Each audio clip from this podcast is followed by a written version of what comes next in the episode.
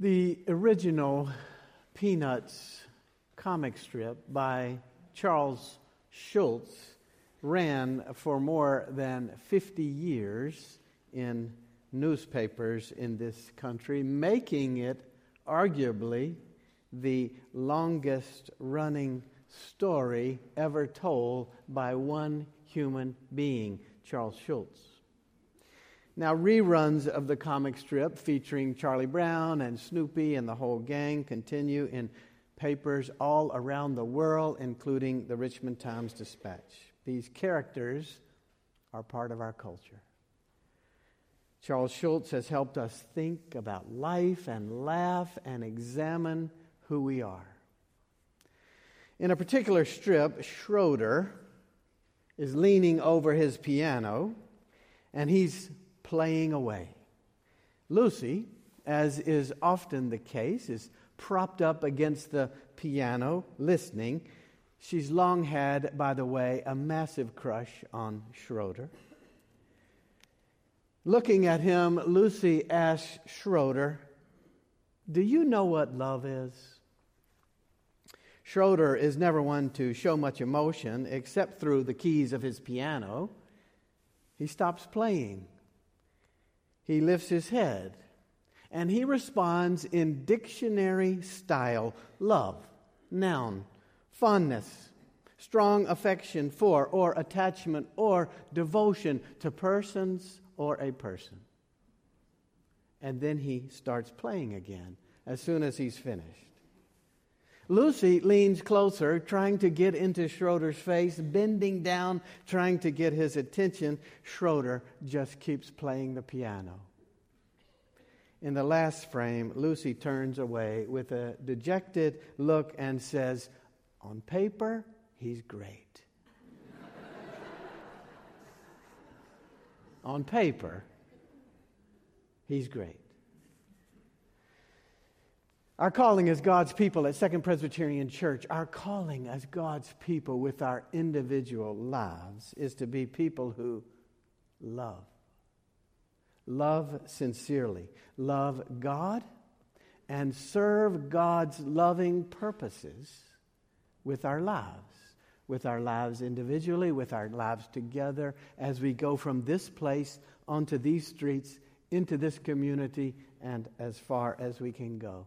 Our calling is to know Christ and make Christ known and share Christ's love with the world.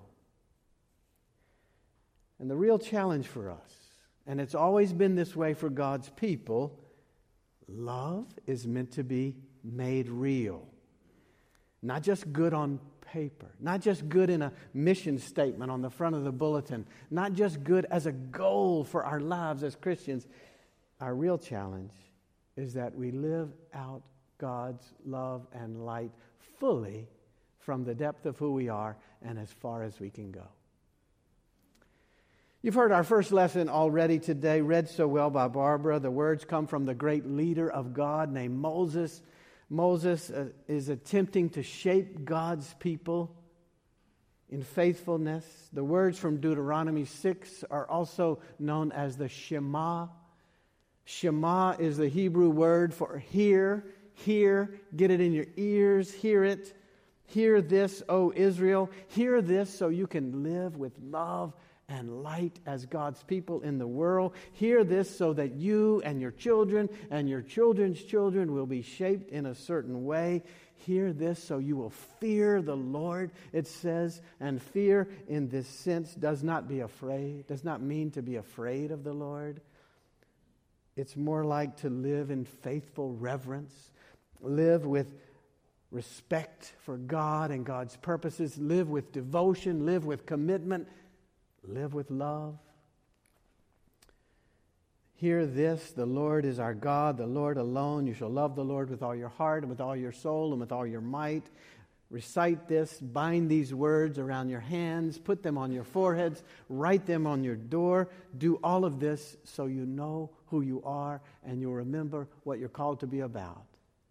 God's people in the world. It's about getting it off the paper and getting these truths into every aspect of our lives Love lived out, loving God and loving God's purposes in the world, which is absolutely our goal and int- our intentions in faithfulness. It's the way of discipleship, it's the way our lives are meant to look and be.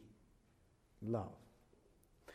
Centuries after Moses, Jesus comes on the scene, still trying to shape a faithful people in the ways of love, in the ways of living with God's loving purposes in the world. Jesus repeats the same words of Moses from almost verbatim from Deuteronomy 6. He repeats them in all the Gospels, and today it comes to us in Mark 12. People ask Jesus, What's the greatest commandment? And he recites it the Shema.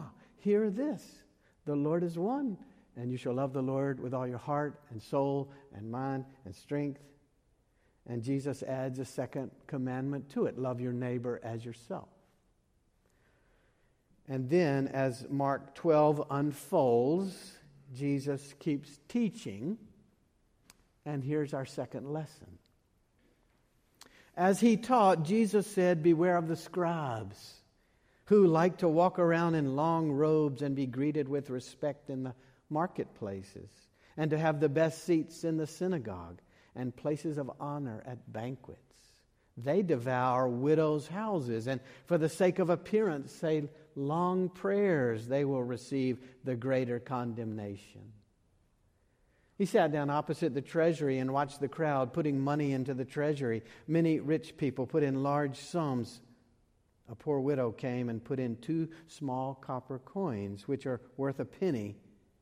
And then he called his disciples and he said to them, Truly I tell you, this poor widow has put in more than all those who are contributing to the treasury, for all of them have contributed out of their abundance, but she, out of her poverty, has put in everything she had, all she had to live on.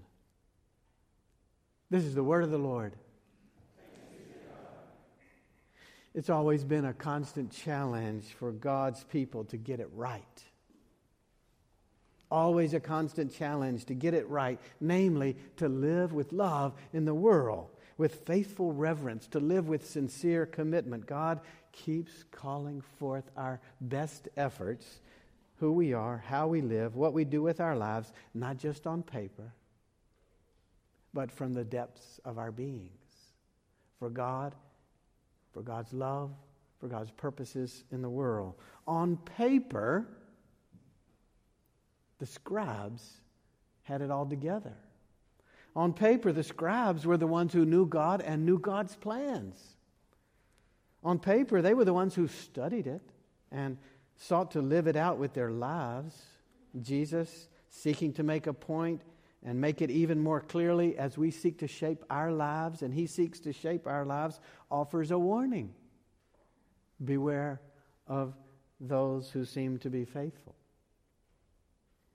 It's always about real life. Finally, it's about love made real in the world.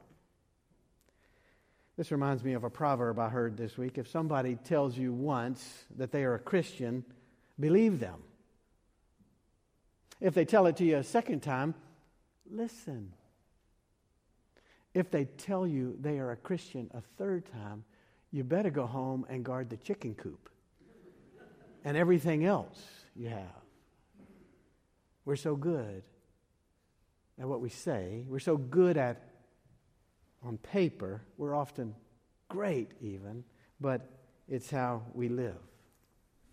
It's what we do with our lives. And on paper, on paper, actually, the poor widow would seem to be the most lacking. She's the one with the least. Compared to others coming into the treasury, she has nothing. On paper, Nothing. She puts in two copper coins worth one penny. And Jesus lifts her up with the highest commendation. She has put in everything, he says. It is less about what is given and more about the why and the from where it is given. She gave from her heart. She gave it all. She gave her life. She embodied it. Like Jesus often does in the Gospels, there's a warning And then there's a vivid and powerful teaching. And both of those are here. Jesus is seeking to form a people, shape our lives in the way of loving and living and serving. Jesus wants to frame our lives in the way that brings life, in a way that promotes the kingdom. We're called to give, we're called to love, we're called to serve God's loving purposes. That's our calling. I hope you know who Gus Davis is. Gus Davis usually sits right over there, right behind where Jeff Wells is near today, right in front of where Ken Powell is sitting today. That's where Gus usually sits. He's been in the hospital this week, so he's not here today. Actually, Gus has come to church twice in the last five months and left this place in an ambulance. So he came two weeks ago and slipped in our parking deck and broke his hip and was carried away in an ambulance. He is recovering at Imperial Plaza, and we keep him in our prayers. But here's the thing about Gus he loves this church. He comes to this church every single week, barely making it in the door.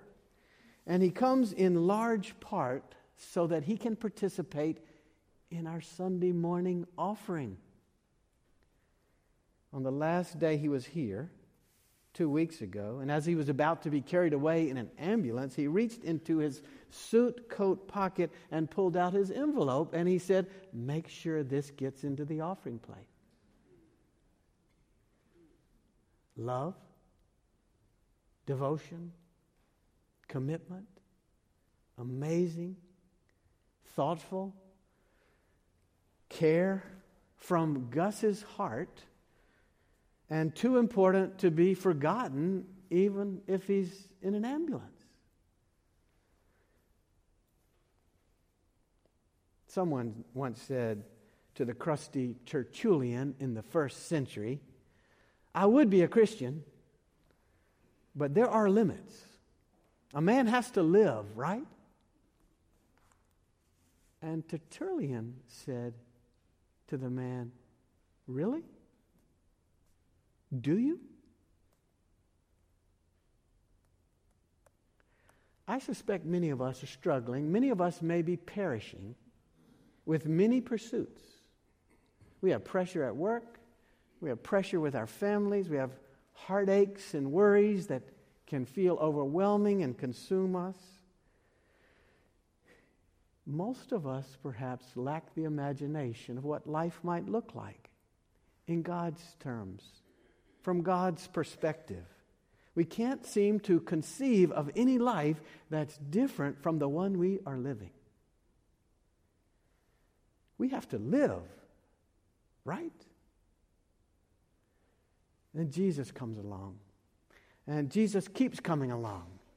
And Jesus keeps teaching and offering these warnings and in more teachings. And Jesus keeps challenging us and Jesus keeps helping us imagine our lives different from the ones we're actually living. He keeps saying life is about serving others, not the self. Life is about giving, not getting. He keeps saying life is about loving, extending ourselves with generosity and deep commitment from the depths of our being, like the poor woman with only two coins. And when we live like this, like the way Jesus is instructing, when we give like that, then we become the kind of people that God made us to be, calls us to be. We're invited. We're invited to keep imagining our lives different from what they are increasingly gracious, always loving, full of boundless kindness, full of extreme energy and devotion and commitment and care that brings joy to God, that helps God bring about the kingdom of heaven right here in Richmond. And as far as we can go, we're to keep imagining our lives full of faith and full of love, loving God and living as God's loving servants.